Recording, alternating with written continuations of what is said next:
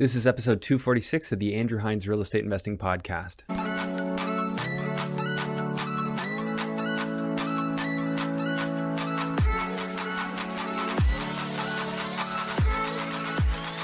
This episode is brought to you by Control and Compound Financial. They are real estate investors assisting other real estate investors to implement the infinite banking strategy. To learn more about how this can help investors like you, visit controlandcompound.com/Andrew Hines. Welcome back to the show. Today I have Seif El-Sahly on the show, and Seif's a very interesting guy. He is a general contractor who's been helping a lot of investors over the last several years. He worked as an engineer and decided that business wasn't for him, and he got into the world of contracting, starting with his own investments. So we spent pretty much the entire episode talking about accessory dwelling units, also known as ADUs, what they're like from a profitability standpoint. Are they a viable alternative for investors to look at? And I think there is something there. We've talked about that on this show before, how you can get basically 1% rule on an investment into an ADU or close to it. So, it's definitely worth a discussion because, you're not typically getting 1% rule in Ontario and anything else, at least not right now. Although with these higher interest rates, maybe that's in the near future. We may see. Beyond that, Seif and I also spoke about bylaws and the different municipalities that he works in and how it works, what's likely to get approved, and then some of the subtle differences when you add more units and how the building code requirements may change for things like headroom. So it was an interesting discussion, something that I think you'll get something out of. Just before we jump into the episode, I want to remind you that the best way to help this podcast grow is for you to share it. So if you know somebody who you think this might help, please share the show with them. Please make sure that you write a review and a 5-star rating to help get it out there to more people. I would greatly appreciate it. And for our YouTube listeners, obviously do all the things that help get it out there. Again, really appreciate your help. And I also want to remind you about the GTA West REI meetup, which happens monthly. We're typically doing it towards the end of every single month. Please make sure you're in our Facebook group so that we can notify you when our next session is booked. So without further ado, let's jump into episode 246 with Seif El-Sahly. Hello and welcome to the Andrew Hines Real Estate Investing Podcast. I have Seif El-Sahly on the show, and I asked him before we did this, so I got it right. Seif, thanks for coming here. I was just telling you off camera that I don't know your story. I know you must have reached out to me, and I must have liked what you said, or somebody reached out to me about you. But thanks for being here. Yeah, thanks for having me. So give me the scoop. Tell me how you came to be sitting here. So I started investing in real estate in 2016. I started buying distressed properties, and they got more and more distressed, each and every one I bought. And at one point in time, we were doing so much construction on them that I started focusing a lot more on the construction side. So I started doing some of the renovations for these properties for clients as well. So we did, in the last 3 years since moving our office to Stony Creek in Hamilton, we did 150 units in 3 years. And then I own a few of them myself. Okay. So you're doing like renovations of properties. Yeah. That's primarily the bread and butter, but I buy real estate personally. That's how I started, and I started off as a real estate investor. Okay. So that's really cool. I have a similar story in getting into renovating for other people, building for other people, when I was really just doing it for myself to start. That's... I think that's a great organic way for things to grow. Mm-hmm. So how, like, what were you doing? What kind of renovations? Like, how did that all work? When we first started, or today? Yeah. When you started, it was very, very simple stuff. A little bit of interior finishes, floors, trim, tiny kind of work, stuff that people would trust you with because you're just starting off and you don't have much of a portfolio. And how were you getting those jobs? Because I bought the houses myself. Oh, so you're just doing that stuff with, Exactly. So maybe I can rewind a little bit. I studied engineering. I worked as an engineer, and I used to work in Quebec and British Columbia doing the whole fly in, fly out. I came back here. I said, you know what? I want a life that's a bit more settling, where I'm in a city and not the remote location, so I can still have a life. So I said, I got to come back and I got to do something here. So I came back here, saved up a bunch of money, and started buying real estate. Okay. When I started buying real estate, the first thing I'd buy is a single family home. I was buying in Hamilton. I still do. Mm-hmm. And I buy a single family home, do a basement suite. Exactly. Yeah. And then after that, buy something that's in really rough shape where it's not really livable, do a gut, and then, bring it up to standard. And it's those type of projects as well. So that's the type of project that it's been happening all the way through. Yes. So I still do that, and I still do. So I basically do duplexes, triplexes, and garden suites. Do you do any of the permitting side of that? Yes, we do. So you handle everything? Yes. On the construction side, our company, we're general contractors, so we do quite a bit of work. The investment properties is only one side of it. We do that. We do home renovations, and we also do commercial renovations. This year, we won our first public tender directly for the city of Hamilton. So we do a wide range of obviously of work, depending on the crews that we have. Interesting. What are you doing for the city of Hamilton? We're doing a retirement home in the Dundas area. Like a renovation, or? Yeah, it's a renovation of there's 4 different wings. So it's a renovation of all 4 cafeterias. I bet they made you sign a pretty beefy contract for that one. Yeah, don't get me started.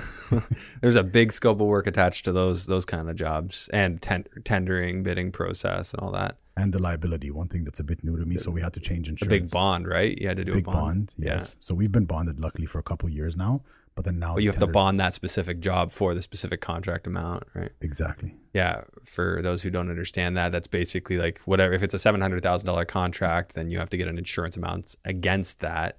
And what does that all cover? Like the bond would basically cover, if you guys didn't finish the job, they can go pay somebody else to finish it. The bond is kind of, it's 50-50. Yeah. So 50% labor and material, and 50% performance. Yeah. So let's say if, for the sake of round numbers, if you get a $1 million job, 50% of it, you're liable up to $500,000 directly through that bond for anything related to material and labor. And then the other $500,000 for something related to performance. So it could be that the job is late. You know, let's say you handed it over a month late, and the residences couldn't use the facilities, and now they have damages. They can bill directly against that. And bond, it's interesting. So they can just bill the bond directly. Like they have a direct claim against it because they're named on the bond. But it's not like an insurance, right? Insurance, well, you do pay a premium for the bond, right? Yes. Yeah. Yes. So it's like insurance in that sense. Correct, but it's more because insurance is one of those that's fluffy. You know, you can go out and say, oh, they caused this much in damages, an adjuster is going to come out, you know, and things of that sort. But a bond is literally like a certified check. Yeah. That's what it's equivalent to. So you can just claim against it and get paid. Yes. It's like, hey, there's $100,000 here. Here's the receipts. Here's the evidence. Give me those $100,000. Yeah. And you'll get it. So they don't do it, or you didn't do it. They could spend the money on it themselves and just claim against the bond and get paid. I don't know those details. Luckily, I haven't. Yeah, you haven't had to go down. I haven't either. This is why I'm asking. Yeah. But yeah, that's okay. So interesting, because a lot of people don't know what that is. I mean, I didn't really know the first time I heard somebody say, you got to be bonded. I'm like, okay, well. But then I actually did a larger servicing contract, and that was one of the things that was a requirement on the general contractor side. And I'm like, okay, I learned something. Yeah. It's interesting because it's not easy to get either, you know, especially if you're just starting off. No, you got to be an established contractor with a track record and everything. Yeah. Track record, financial track record too, because the last thing they want is for the company to not really be worth much and there's nothing to come grab at, right? But if you've built a solid company and you've done solid work and there's value in that brand and value in that company, then the bonding company is comfortable giving a bond against your company. So you've done quite a bit. Since 2016, you started doing these renos. And when did you form your company to do this? That was in 2016 as well. Okay. I was employed in 2016. I used to work as a consultant downtown Toronto. I was working at an engineering firm. So I did that side by side for about 3 years before I quit. Okay. It took about 2 years to start getting work where you could say like, this is actual real work versus like miscellaneous loose ends. First 2 years were like really miscellaneous. Yeah. And then after that, it started getting a lot busier. Yeah. When you were doing the work for the other people, like, how were those leads for the work coming in? Was it because you were just doing your own stuff? So how did somebody find out? They heard you talking about what you were doing, said, hey, can you help me with this? So kind of. So what I did, I was doing my own work. And what I would do is I would take pictures, I'd post them online. And at that time, for some reason, nobody wanted to do any work in Hamilton. So I was pricing jobs all over the place. So you would have been in high demand. Yeah. Like just go out and be a contractor 2 years ago and like just everybody needs you. Yeah, that's exactly. Well, this is in 2016, 17, 18. Which is like, all during the surge. Exactly. Yeah. So what was happening was I was pricing jobs all over the place. Pricing, you know, Toronto, Pickering, Oakville, Burlington, Hamilton, everywhere. And the competition is crazy the closer you get to the city, right? People have a good It's interesting. Record. Toronto is a weird little bubble. Toronto proper is cheaper for some things. Yeah. And I never would have thought tradespeople would be one of those things, but it actually is. There's so many in the city because it's so dense. Yes, you're right. Yeah. So then I would come to Hamilton, and then first thing that would happen is I show up and knock on the door, and immediate relief. People are like, thank God you showed up. Nobody's showing up. Yeah. I'm like, the hell, why is no one showing up? Nobody wants to drive here. Nobody wants to deal with the old home. No one's interested. Too small of a job. Okay, you just put the appropriate price. That's what I started doing. Yeah, well, I've trademarked a term. I didn't actually trademark it. F off pricing. Yeah. You just price something at a rate. If somebody's crazy enough to pay it, you'll do the job. Mm-hmm. And what I noticed in being in the general contracting world is rarely do tradespeople say no. They just price in a really not great way. It's called the go away price. Yeah, F off, go away. It's go away or pay me this and I'll come do it. Yeah, that's true. Yeah. And I literally just learned that through experience. I'm like, oh, they don't really want this job, but they're never going to say no. Mm-hmm. But that applies across everything you do. If you're ever getting prices from people and stuff. You know why? Because people get sour. When you don't give a price, people get sour. Yeah. It'd be like, oh, this person never quoted me. So unprofessional. Yeah. It's like, you're not allowed to refuse work. That's why a lot of people get go-away prices. But isn't it better that they do that and say, hey, look, I'd have to charge you a price that's pretty substantial for me to take this job right now because of how busy we are. I'd rather hear that from them and say, yeah, don't worry about it. You know what? You're right. But that's where the business sense comes in. Yeah. Not everybody has the same sort of business. But at the same token, what an incredible opportunity for somebody who jumped into contracting. And you could even just be transparent. Say, hey, this is the price I'd have to charge to justify taking this job. Mm-hmm.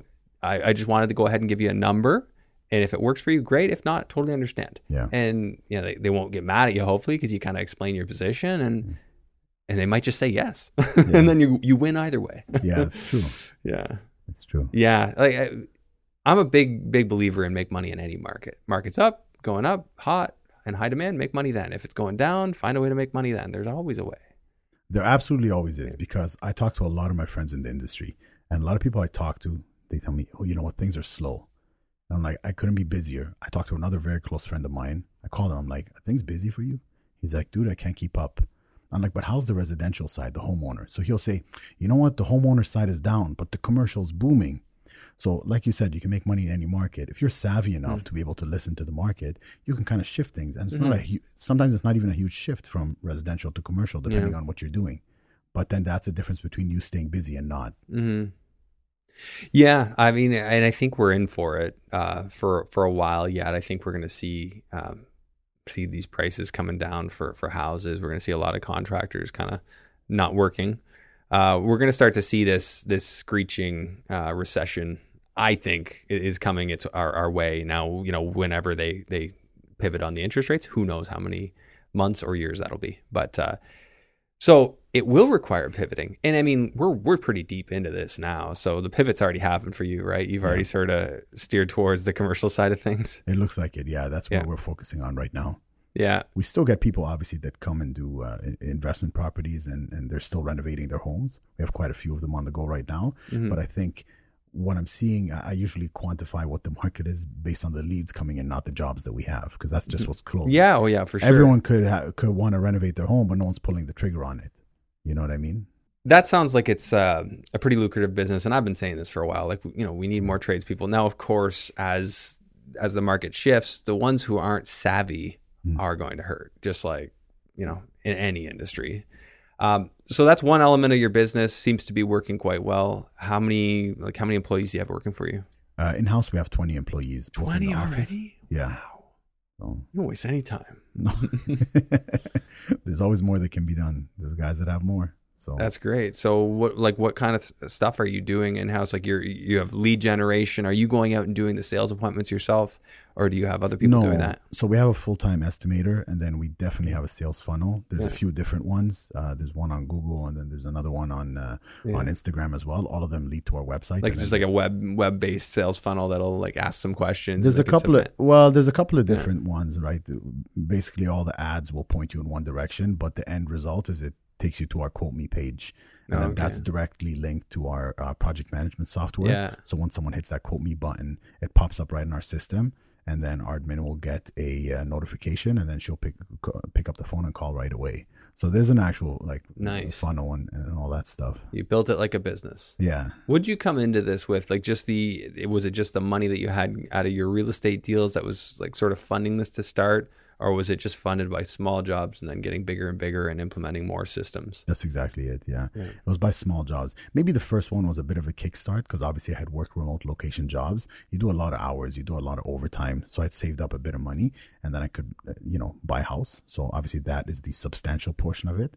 And then also that I had the renovation cost out of pocket. So at the time for me, it was a lot of money, but you could buy a house with 5% down, right? So yeah, my first house was $400,000, 5% down. Yeah, it was a little more affordable back then. It was. But plus the interest rate probably wasn't 7%. That's correct. Yeah, it's definitely harder today, no question. Yeah, it's a little different today. I know. There's other things, like I see some opportunities coming. I was one of the guys I follow, and I'm trying to get him on the podcast. I'm not going to drop his name yet, but he's been kind of hinting at, are we seeing a classic head and shoulders valuation in the market? Meaning that like the graph goes up and it kind of looks like a head with shoulders.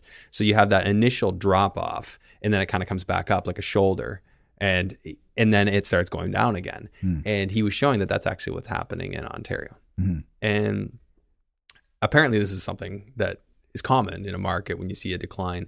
So I wonder how far we go down from there. Like how much more our price is going to drop and how will that change people's mentality? My theory, and this is very, very fundamental and more based on, what I see out there in the real world and how living arrangements are changing. I think you're going to have more people per dwelling. Oh, living. So to speak, and that's going to help level things off in a sense. Yeah, for sure. I mean, that's a natural, like you think about the friction with all the people coming into the country and just not enough houses. Like the natural thing that's going to have to happen is more people living under one roof, which we're already seeing with the additional dwelling units. But I'm talking like just 9, 10, 12 people living in a 800 square foot bungalow. Like we're going to have that. And I actually already know of a specific example of this. One of my old neighbors was saying that the house beside where we used to live, that's what's happening there now. Wow. And yeah, that's not great for them. But I do think that's part of it. That will be a thing. But I think for you and for a lot of investors, part of the reason I brought up the head and shoulders thing is if it does keep going down, imagine the buying opportunity that's coming. Yeah. It is coming. So, I mean, no matter what, there's an opportunity. It's just, are you wired to see opportunity or are you wired with negativity? Don't be the latter. Yeah. Find a way to still be positive, like what you're doing. Yeah. Yeah, basically, like, again, up or down, the market's massive. When people say, the market's come down 15%, the market's come down 20%. But I say, you know what? Why does that even matter? How much do you make a year and how big is the market? Like we are less than a drop. Most people are less than a drop in a bucket. So it doesn't really matter if the bucket is half full. You're only one drop. Yeah. You just need a tiny little piece of it all and then you're doing good. That's a great way to look at it. I mean, in calling a spade, like of course it is a little harder with the conventional methodology these days. But I mean, I think for one, like think about all the people who used to wholesale aggressively going after houses. Imagine if you do that now, how many leads you're going to get. Like you're going to get people all over the place that are just like, we have our mortgage renewal coming up and we don't know what to do. And then of course, like buying isn't up. Inventory's up. It's getting to be more of a buyer's market. Cue the investors. Now there's an opportunity. And this is just making lemonade out of lemons. Like it's obviously not a great scenario. And I think we can all agree on that. But again, you still have the ability. There are no excuses is what I'm trying to say. Yeah, I do agree with that. Yeah. Again, the market always has winners and losers. So you just got to make sure that you're savvy and aware enough that you don't end up on getting the short end of the stick. Yeah. And obviously be kind to people. Like, I'm not encouraging anything other than kindness. But they might be very, very glad and happy to take an offer that makes sense to you. So look, I think sometimes people like to demonize maybe success and being a bit too materialistic, but it's not that bad because someone may just want to get out of a mortgage. For sure. They may be okay. Yeah, willing buyer, willing seller. Don't force, don't do any of that funny stuff. But just, just like I described with the contractor quote, hey, this is what I can afford to pay you for it. And when I used to, my brief stint in mailing out and sourcing off market leads, I would tell people, hey, like if you want to get market, go to a realtor. Mm-hmm. I can refer you to one. Mm-hmm. If you want just easy, here's the other option. Mm-hmm. Full transparency. Yeah. Yeah. So tell me a bit about, on the topic and the thought process of there is opportunity absolutely everywhere. Right now, there was a year ago, there will be a year from now. I think there's a big opportunity in construction costs coming down, people getting more savvy at creating ADUs and creating them in a well-priced manner, like prefabricated stuff could come in. Could you tell me a little bit about what somebody's looking for or looking at in your recent experience when it comes to an ADU? Like, how big are they going? What's necessary to achieve a rent that makes sense in, say, Hamilton? Like, walk me through what the concept is, how it works, and your justification for it. So the ADUs vary. Every municipality has different requirements. They go from, as small as 380 square feet in Brampton to about 800 square feet in Hamilton. Is that like the minimum in Hamilton? Your ADU has to be at least that? No, 800 in Hamilton is the maximum. Maximum, okay. And 380 is the maximum in Brampton. 380, okay. So you're going like New York style. Yes. Yeah, which would be kind of cool in a way. Depends what you do with it. Yeah. Yes, because it can you can be pretty savvy. Oh, you could make that so cool. Yeah. We've done pretty small units. We've done like the smallest one bed we've done is 300 square feet. Well, it's not a one bed, it's a bachelor, but 300 square feet with a mechanical room in it. Hi, friends. I just wanted to take a moment away from the episode to tell you about my brand new structured coaching program. This is the first time I've ever offered a structured coaching program where we'll have regular meetings in addition to an intro call to go through what your goals are and help you get on a plan to achieve those goals within real estate. So if you've followed me for some time and you feel that I would be a fit for you to help you achieve your goals in real estate based on my skill set, based on the topics we cover on this show, I encourage you to head over to my website, andrew-hines.com/coaching, and fill out the questionnaire so that we can schedule a call and figure out if it's a fit for us to work together. Let's face it, most people could benefit from a second set of eyes and ears going over their strategies, different deals that they're looking at, and helping to springboard ideas back and forth. This is a program that's exactly for that. So if you're looking to build confidence in what you're doing in real estate investing and get very clear on what it is you're trying to accomplish, this might just be the program for you. Take a moment, fill out that questionnaire, and let's schedule a chat. A friend of mine who's been on this show, he's doing, what do they call it? Sustainable housing, which I guess is just a way of saying really small stuff that's built like with really cool features that allows you to utilize space better. So, a bookshelf that'll move out of the way for the entertainment unit and a bed that'll go up to the ceiling. Mm. That's what I'm thinking for that kind of thing. Like, you could totally make it work with that. The bed goes up to the ceiling when you get up.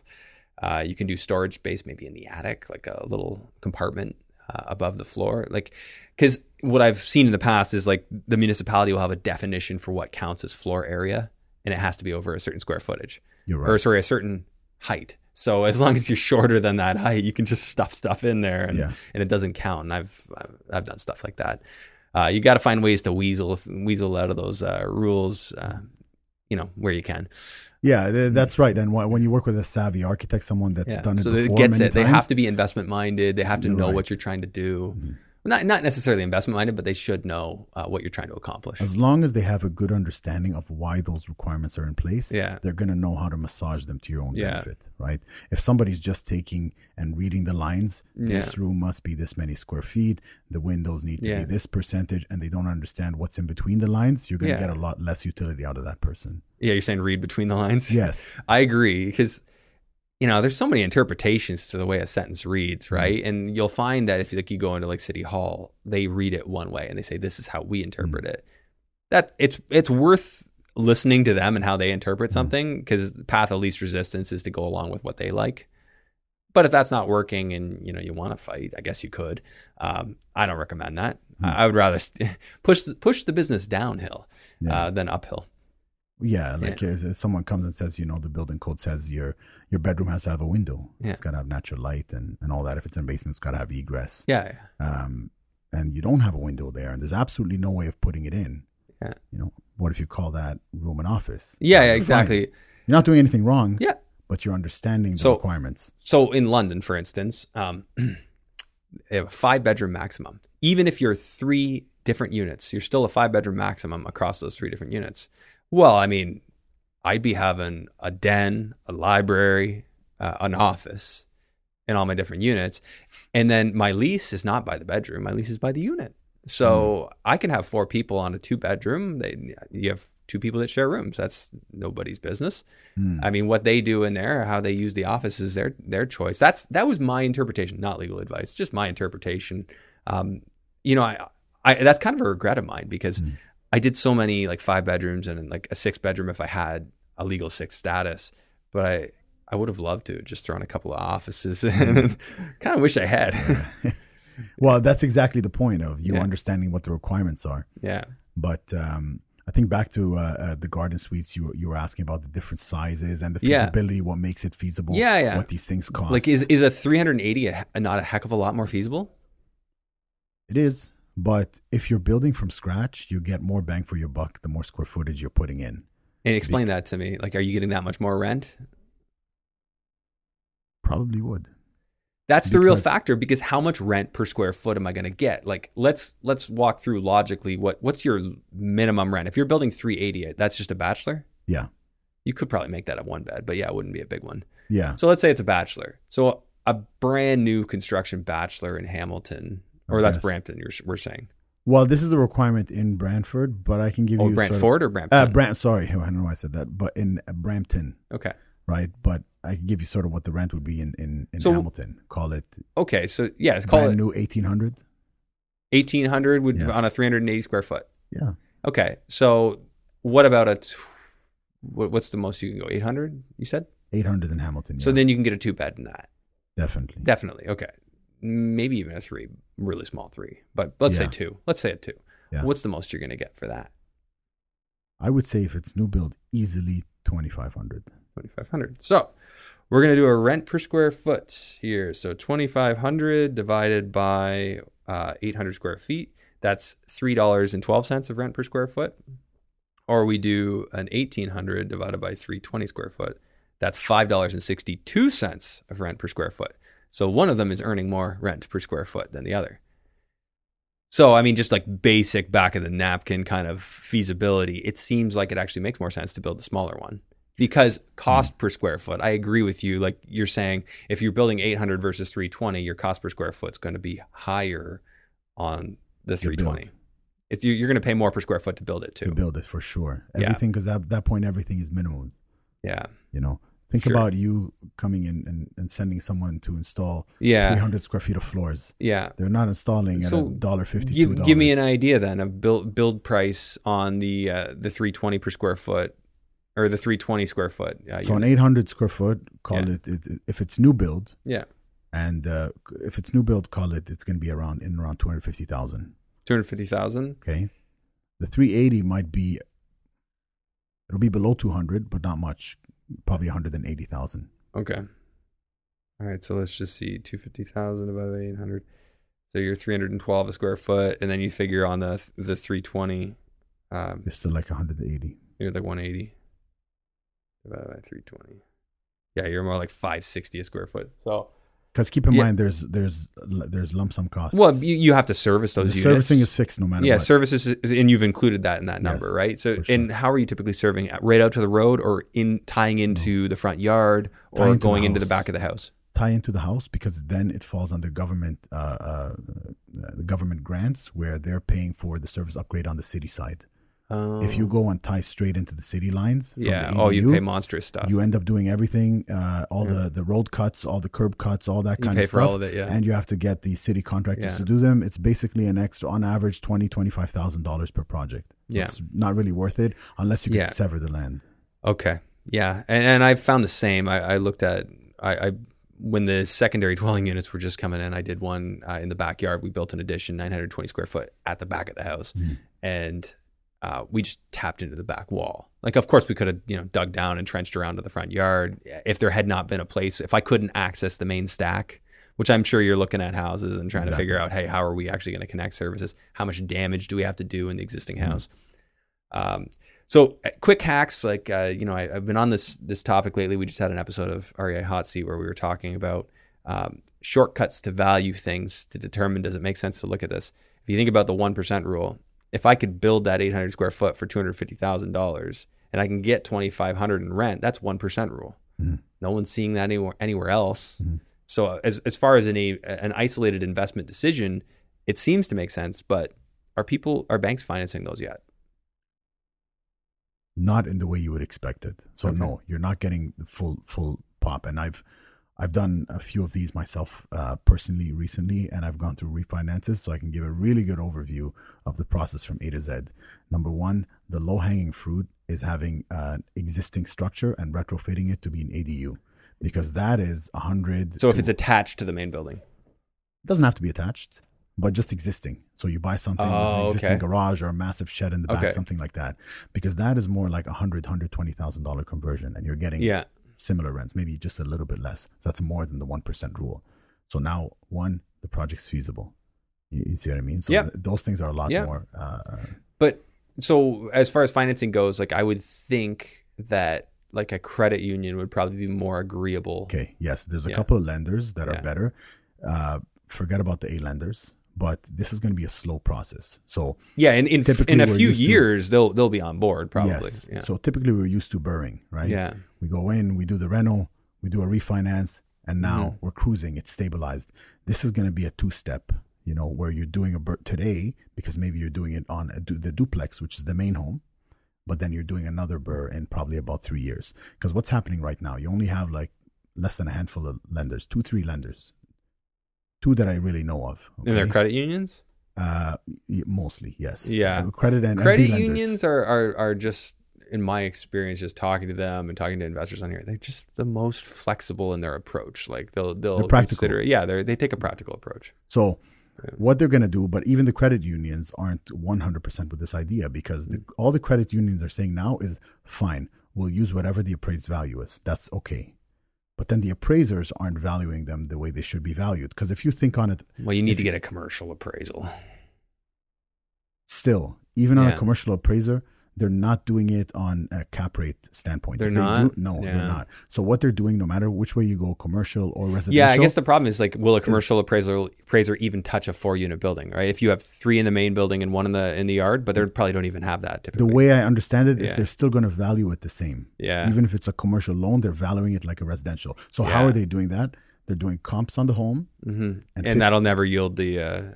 comps on the home, whatever the home is. So you're getting value on the duplex, triplex. Direct comparison. And then they're doing about 50 or 60 cents on the dollar on construction cost for the ADU.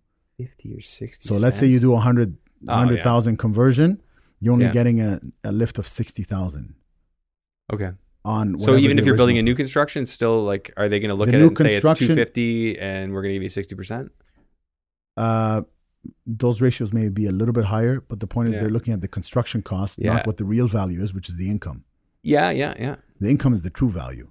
So when they start looking at income, these things are going to change and they're going to take off like crazy. And those homes are going to be selling for a lot more. I think the angle with that to get the true commercial appraisal is like to really get treated as commercial, even with the big banks. I think even the big banks would finance these if it was done as a package. If you had a few on a street, they were all like 3 or 4 units, and you kind of put them as a blanket package under a mortgage. I've heard of people doing this in the past with duplexes, so that's where I got the idea.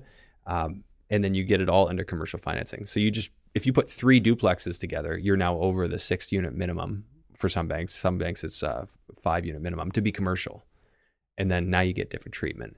And I agree with you that the appraisers still have to be on board, but if you get the right appraiser who's like an AACI, they get it.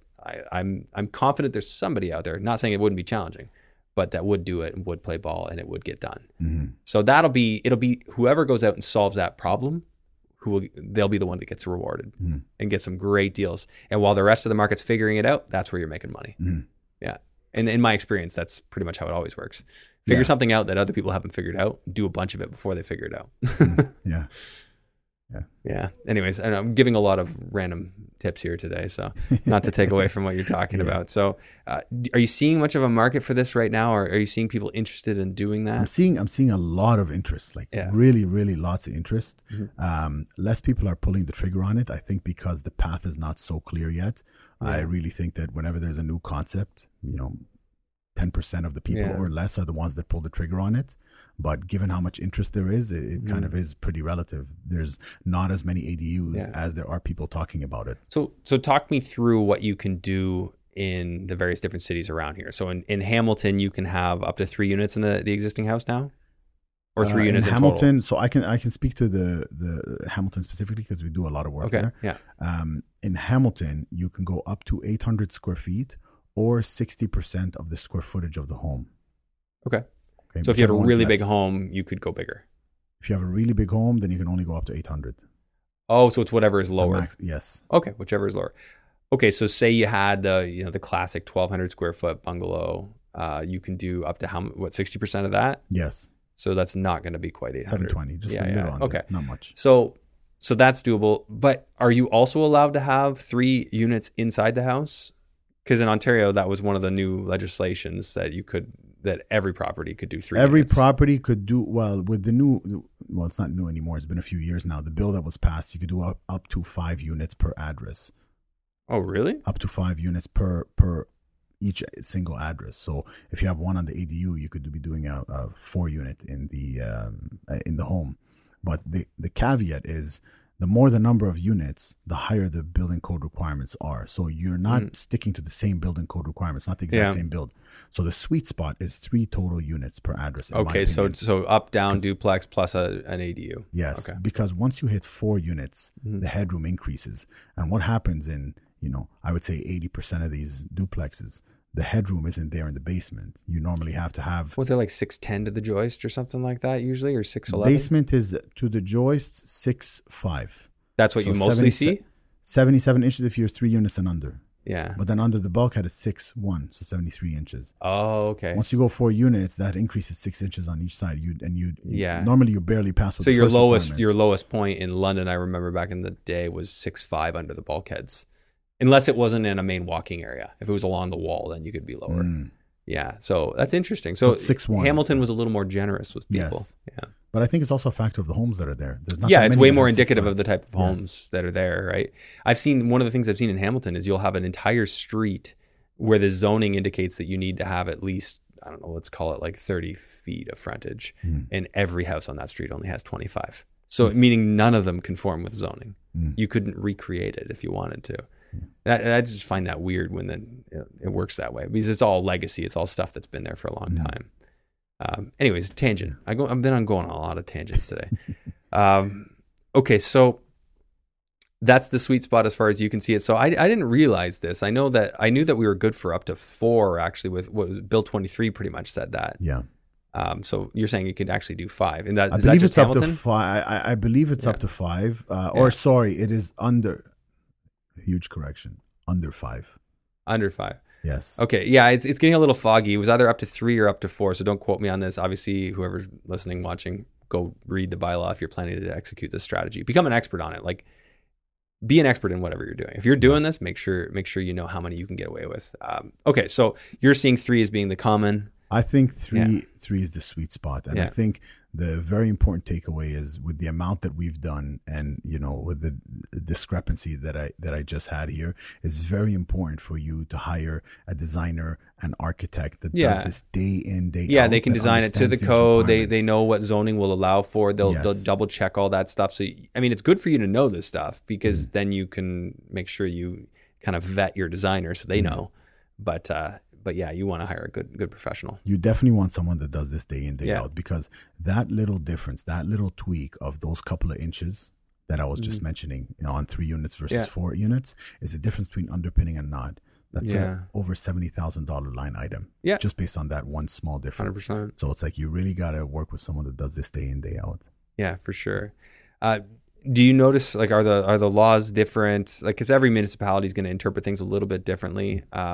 It's coming back to me that Bill 23 was like 3 units was just as of right with zoning. That's my recollection of it. And I remember, like, I'm still getting the emails from somebody who bought a duplex from me, and I pulled the permit under my name while I still owned it. And initially on the email, they're like, "Oh yeah, we're not doing that." And they just said, "We're not allowing the 3rd unit." And then the designer, chimes back, "Well, but this is like now passed under Ontario legislature, like that you have to." They're like, "Yeah, we're not doing it." Really? But then sure enough, within a few weeks, I see permit active. So they did do it. Oh, wow. But what was the reason to reject it? I think there's a lot of resistance with these cities. Like, nobody likes change, especially, cities. And London's notoriously been like, quote unquote, appropriate development. Like they only want development on, major arterial roads. They don't want it in communities. They never did before. Of course, now they're kind of their hand was forced. Mm. So I think it was just the mentality in London. Mm. And it's long had a reputation of that. I remember even when I was a kid hearing like, London was, I forget the exact way it was said, but a city that didn't love change. So hey, totally get that. Who does? So anyways, I had a good time in London. So anyways, tangent. What else can you tell me about this? Like what people should be thinking about? Like, is this something I could do in Burlington relatively easily now as well? Like, do you know the rule in Burlington? We focus on Hamilton, but from what I understand, the best markets to do this stuff is Hamilton, and this talking to our designer is Hamilton, Brantford, and Toronto. Hamilton, those three cities Toronto. Really. Well, you're gonna get so much more money in Toronto too, right? Like for the space, and if you just got this tiny little postage stamp backyard, mm-hmm. I'm sure in Toronto you could rent a 200 square foot unit if you really wanted to. Yeah, I mean it's gonna go New York style eventually. The city for sure. The closer you get to the city, that's what it's gonna be. Yeah, yeah. If you want to be in the city, you basically have something smaller than a hotel room, mm-hmm. but it will work. But you have something. Yeah, exactly. And you have something, space. Right? And that's the big thing. Like so many people coming into the country, they just want something. Mm-hmm. And they need it. Like it's actually more of a need than a want. I really don't think that it's a big advantage. I think Canadians, if you look at it on a more international scale and you look at it per capita, per person living at that home, occupy a tremendous amount of square footage. Mm-hmm. We're spoiled. Being used to, think even 20 years back, average home is 2,500, 2,800, 3,000 square feet. You got a couple and one kid maybe, that's a lot of people for that amount of square footage. So it's not like that everywhere else. So what we're doing right now is things are becoming more efficient. So even though people may seem, like you said, a lot of people don't like change. So people right now might look at it and say, oh, wow, I can't believe you're renting this 600 square foot space for this much. I used to rent for a house for that price back in the day.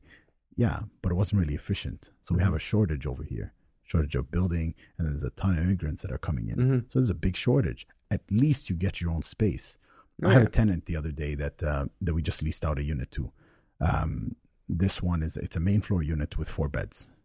It was a couple that moved in. Mm-hmm. So initially I was like, why is a couple moving into 4 beds? They have like one newborn, massive house for just 2 people and a small kid. They go and then they end up renting 2 of the rooms. Oh yeah, to someone else. So now, okay, great, you have a nice big house, but you're living with 2 other strangers. Other people, yeah. So is it really a better solution having that 2,000 square feet, or would you rather live in 600 square feet that are your own? I think a lot of people could pick the 600. Not saying one is better, but one is a necessary option. For sure. Yeah, I mean, I've been calling this for a while. Like, I knew that was the way we were going. We were going to have families live with each other. So you'll have, like, a couple with their kids move in with their, like, brother and his kids or whatever. And, like, that happened in my rental properties. And obviously don't love that because it's harder on the property. Yes. Like, just more people, more traffic, more damage, more maintenance, all that stuff. But that is, like, seemingly the future of Ontario. So talk me through your thoughts as an investor. You kind of have an interesting angle because I guess you can build for yourself at cost. Mm-hmm. So, while your billing rate would be $250 on a new place. And is that $250 plus HST or including HST? So the numbers that I'm giving is what we would bill. What you would bill? Yes. So that's actually cost you. Oh, that's actually all in. Yes. That's the all in HST included number. No, plus HST. Plus HST. Yes. Okay. It's good clarification because that does make a difference. You're right. I'm wondering if that new legislation about the GST would have an effect there because that would be rental housing. You might not actually have to pay it. You know what? Yeah. Everybody's talking about that and nobody seems to have solid answers. So I know. I ran an episode about that. We don't know anything. So I actually, funny enough, I just got off a call with my accountant 2 days ago. So my accountant even didn't quite understand it, but he referred me to someone that understood this in and out, because he is retired and used to work for the CRA, and now he does this as kind of a side gig while he's retired. And he was just explaining this. Mm-hmm. And the amount of conditions you have to meet for you to get pennies back is unbelievable. I substantially renovated my own personal properties. Mm-hmm. In the past 12 months, I did 8. Full guts. Not a single one did I get any one of those credits back, or does it qualify? So you had to do the self-assessment, and... He sat down and he asked me all the questions that need to be asked. Whether this property is going to be a good fit or if it's not going to be a good fit. Not a single one did I manage to get a dollar back. So no credit, but so you paid HST the whole way through on all this, all the bills you were doing. Paid.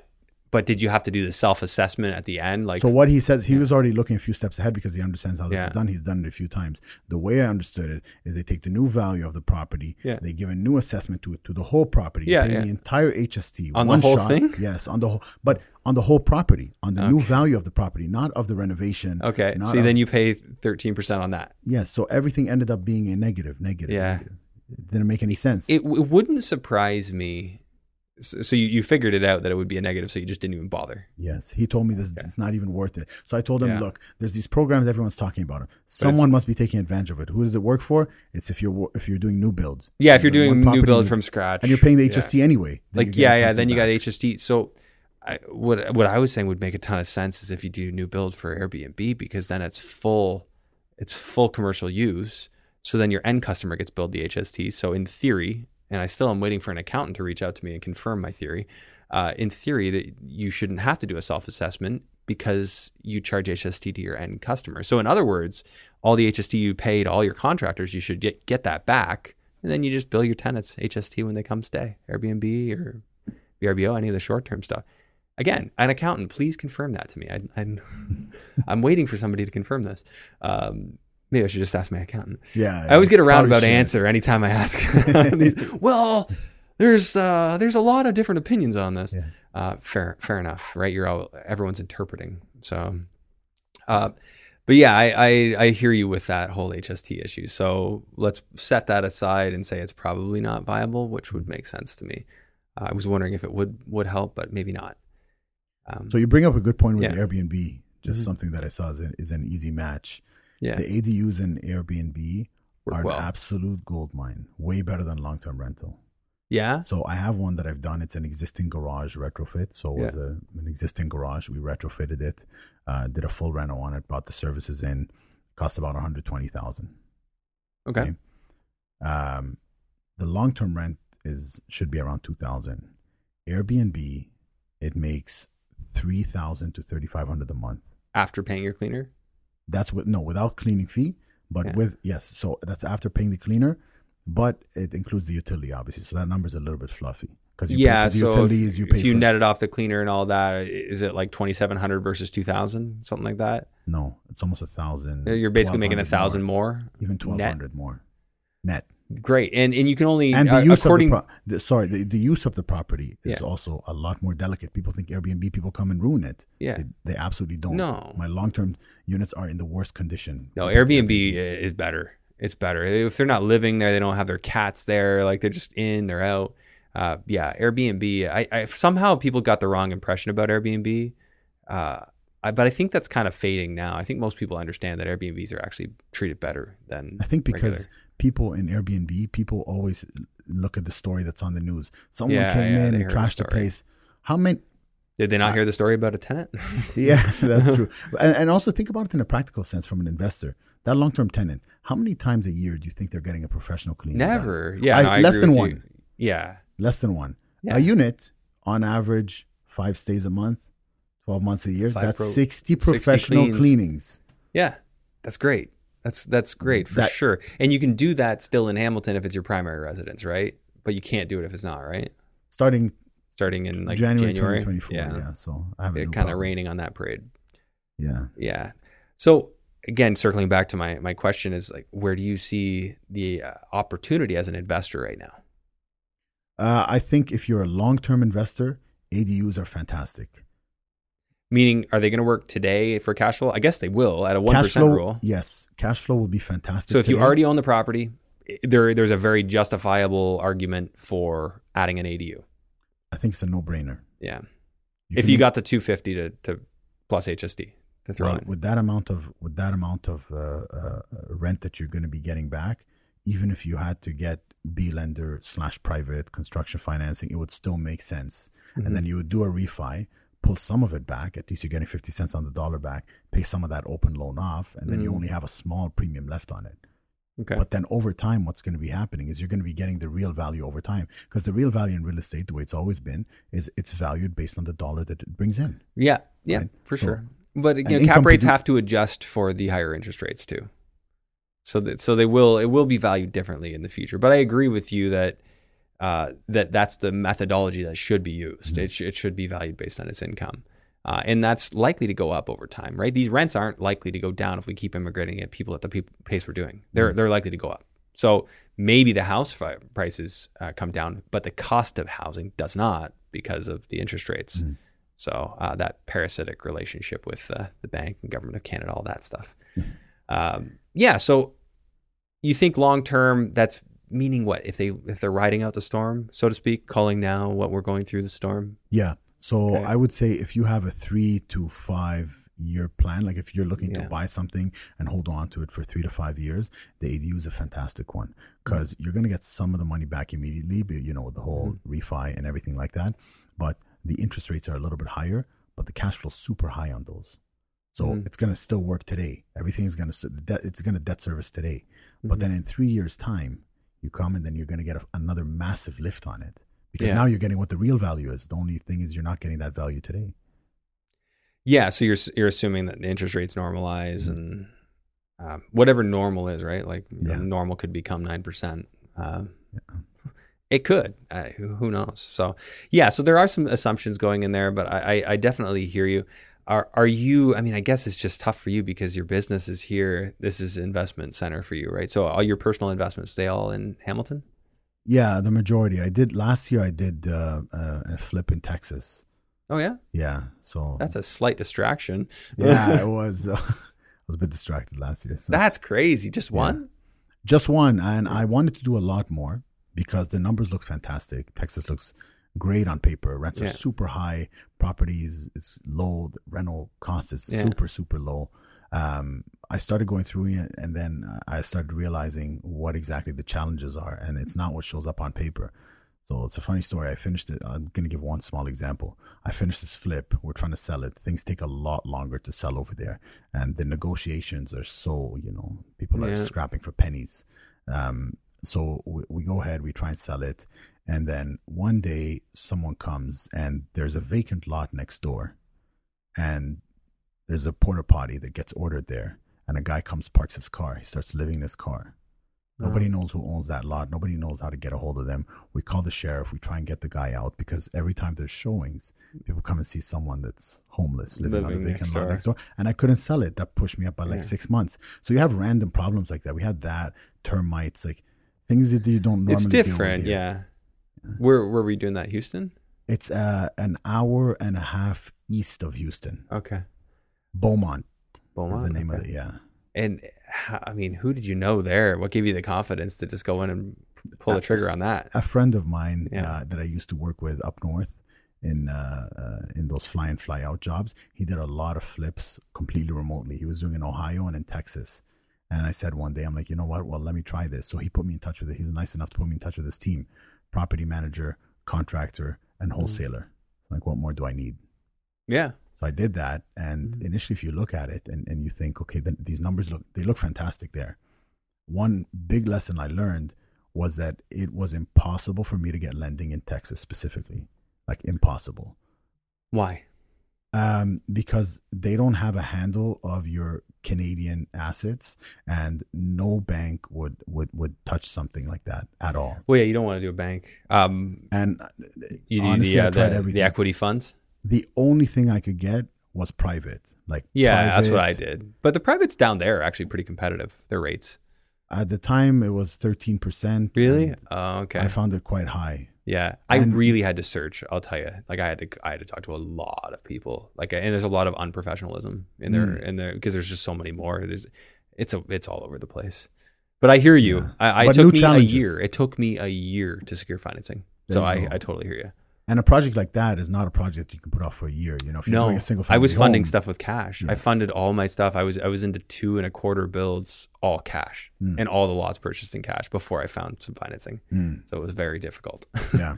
So that's what ended up happening for me as well. So when you look at it on a completely cash basis, it's not that attractive anymore. No, but it doesn't need to be that. But I agree that is a challenge. Mm-hmm. But yes, I think down there, your lender is even more important to be a part of your team, especially being Canadian, because you're just going to have that much harder a time. But so that kind of got you out of it. Did you make money on it?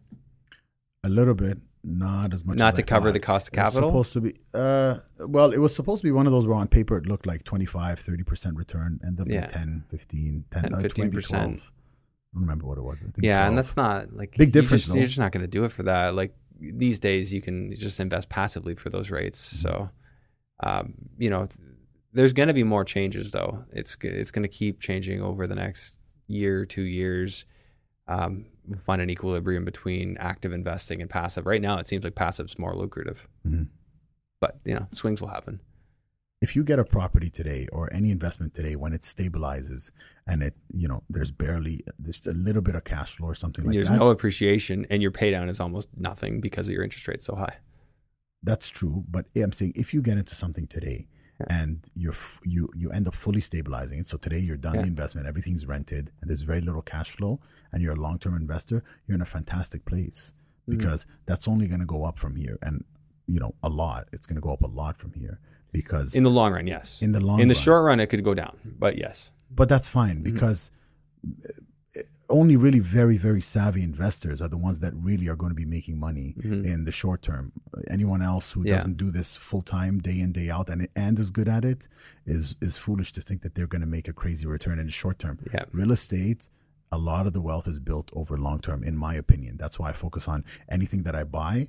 I have to hold on for at least 5 years. Yeah. I've never sold, I guess I sold the one in Texas, but I've never sold any of the properties that are rentals that I have, lending on and things of that sort, because I believe in keeping things long term. Same. Because it ends up compounding so much more, I agree, year 3, 4, 5, you're just like, wow, I'm not doing anything. Like the amount of work that you take when you find imagine the effort, how many hours you spent to find the property, renovate it. Yeah, it's painful. Versus collect 5 years of rent. 100%. Yeah, like it's not even sustainable for most people to just do that. Like being in the business you're in, you can keep doing those small ones because your team can probably manage a lot of it, and that helps. But that was one of my frustrations with them is like I'd be spending 8 months on a project. It's like, how fast can you grow when you're doing it that way? And and it's so much of your thought process and your energy to like plan them, and you don't want to sell them. Yeah, I hear you completely on that. For me, I ended up making a decision that Ontario wasn't really the place I wanted to grow, not under the landlord-tenant board here, all that stuff. So I sort of set my eyes on the States, but I totally hear where you're coming from with that. And that's an excellent decision. Mm-hmm. And especially if you have a good relationship or partnership where you can get lending there, you're golden. Then definitely. You definitely can in the States. You can, but it is hard. So I'm acknowledging your point. I went through the exact same thing. Yeah. It just takes a long time, a lot of calls. It helped that my assistant was just constantly on it. But otherwise, I probably never would have found it. Because she was just constantly, I'm like, Jane, that one's not working. Find another one for me. Yeah. Send them everything. And the list that they want, mainly just a track record of your experience. Like they're unprofessional in ways and more organized in ways. Like the way they structure their applications and they want to know your experience and stuff. Like I wasn't like what I was used to. I was used to like call somebody up. They come out, they look at it. Yeah, I'll do this. Send me a rough budget. Okay. Yeah, sure. Let's do it. Not like so you're talking for construction financing. Yeah, construction financing. I did. I got construction financing down there. Wow. Yep. Well, I'm curious. What kind of terms is it? What do they lend? 80% or 70%? They 75% loan to cost. Not bad. Yeah, and it was $12.99 at the time, and the fees were annoying, like 3%. And then there's a state tax too on money advanced, which is really weird. It's like a 1% state tax on money advanced, but you only pay that if you advance it. So the cool thing there is they call it not going Dutch. So they didn't, they don't bill me interest on money that's approved but not advanced. So it's sort of like a line of credit in that regard, although I can't just keep drawing and repaying. So I only pay the interest on it as I draw the money. I never actually ended up drawing all the money on that last one I did because I sold some other properties, had cash become available. I'm like, yeah, I don't want to pay that state tax. I'll fund the rest with cash. So, but you know, it was an important win. I've got a relationship with that company now. So when I'm ready to do another one, I can just call them up and go through all that process again. But at least we know who we're dealing with. We know sort of what to expect, and it's a known quantity. So how'd you get that? How'd you get that first lender to back you in the U.S.? You got partners? We found a broker out of Hawaii, and it was actually one of my coaching students that found him, because he also was planning to build down in Cape Coral. And we had talked to so many people, and I'm like, man, I don't think this is going to work. I've talked to a lot of people, and so I'm like, I get on the phone and I'm like, first off, let's establish a few things right off the bat so we don't waste anyone's time. Mm-hmm. No social security number. I'm what you guys call a foreign national, or at least that's what how you're going to classify me. No credit to show. Absolutely no track record to show in the US. So let's start with those things. Are you going to help me or no? And they're like, yeah, we can help. I'm like, yeah, I want to take a step back here. Everyone tells me they can help because they want to make the money. They, you know, everybody just wants to be yes men. I'm like, I'm serious about this. Like, I've talked to a lot of people. We went through the same thing over and over again. Are you serious? You can actually help. They're like, yes, we do have people who will do this. Like, we'll work with you. And it took probably 3-4 months from that conversation, but we got a deal closed. Good for you. Yeah, it was a long process. So they still wanted to know my experience, but they're like, well, you have no experience. So everything we're doing is based on you having no experience, but still send us a spreadsheet of all your experience. Wow. I thought I had no experience. Wow. I'm like, I'm a general contractor back in Canada. Yeah, that doesn't matter down here. You're not a general contractor down here. You know, if you're okay being talked down to and going through all that, like, you'll find a way. Mm. It was annoying, but I did eventually figure it out. So I was grateful for that. Nice. So hey, it just proves if you stick to it, if you're not willing to accept no, you will find a yes. I agree. Persistence is huge, man. All right, so I really enjoyed speaking with you today. It was great. We dug into all this technical stuff with building. You have anything you wanted to share that we haven't talked about? About more or less about the investment space in general, or stuff we're doing that we think is exciting. And yeah, like any final thoughts, things that you wanted to share about yourself, things you're doing. Yeah, one of the most interesting things we're doing, or exciting things for us, at least in my team, that we're doing is we're shooting a pilot episode, which we're in talks, hopefully getting on HGTV for. About ADUs. So it's garage conversions. We're calling it tiny homes, garage edition. Yeah. So it's all coming back to me now. This is what you led with, I think, when your PR person reached out to me. I'm like, okay, it was the garage thing. Yeah. Okay, that makes sense. So I think that's one of the most exciting things we're doing. It's looking pretty good. We got an agreement from a production company, and then we're waiting to see how that goes. And then after that, we're going to be talking to the networks directly, probably in the next week or so. Cool. If you need somebody to be an extra on set, you just let me know. I'd love a little cameo on one of your episodes. Very cool. Okay. Yeah. Well, where do people find you and reach you? You can go to newfore.com, or you just go to our Instagram page, Newfore Inc. We're super active on there. So the number 4? No, Newfore is NEWFORE.com. Okay. F-O-R-E. Newfore. Yeah. Okay. Newfore.com. All right. Awesome. We'll make sure we have that information in the show notes. Awesome. And thanks again for coming over. Thank you for having me, Andrew. Hey friends, I'm sure you've been noticing that cash flow is getting a bit tougher with these higher interest rates. This is why I've noticed a lot of investors shifting over to a more passive approach, and also to optimize their overall returns. Tune into my passive real estate investing webinar that I'm hosting on November 8th, 2023 at 7 p.m., where I'll have special guests Carmen Campanaro and Nick Wright talking about what private equity is, how you can invest in it, what private REITs are, and how you can even have your TFSAs and RRSPs invested in real estate where it would otherwise not be possible. Space is limited to this webinar, so please take a moment now and register your attendance at www.andrew-hines.com/webinar. or go ahead and use the link in the show notes of this episode. I'll look forward to seeing you there. Infinite banking in under 60 seconds. We've all got to save our money somewhere, and we think that a high cash value life insurance policy is the perfect place to save it. Why? We're going to save our money inside this policy, and it's going to grow tax-free. Down the road, we're going to get hit with an emergency or an opportunity, maybe a chance to buy a business, real estate property, an income-producing asset, and instead of withdrawing from our savings account, we're going to leverage that asset. We're going to borrow the insurance company's money, and we're going to invest in that opportunity. Our money is still inside of that policy, compounding, uninterrupted, tax-free, and our money's outside in this investment opportunity. We're going to rinse and repeat, all while providing a death benefit for our families. Down the road, we're going to retire. Now we retire with a high cash value life insurance policy with a lot of cash. We're going to start taking those policy loans again, but this time we're never going to pay them back. When I say never, I mean we're going to pay them back with the death benefit when we die, and our families are going to get left with the rest completely tax-free.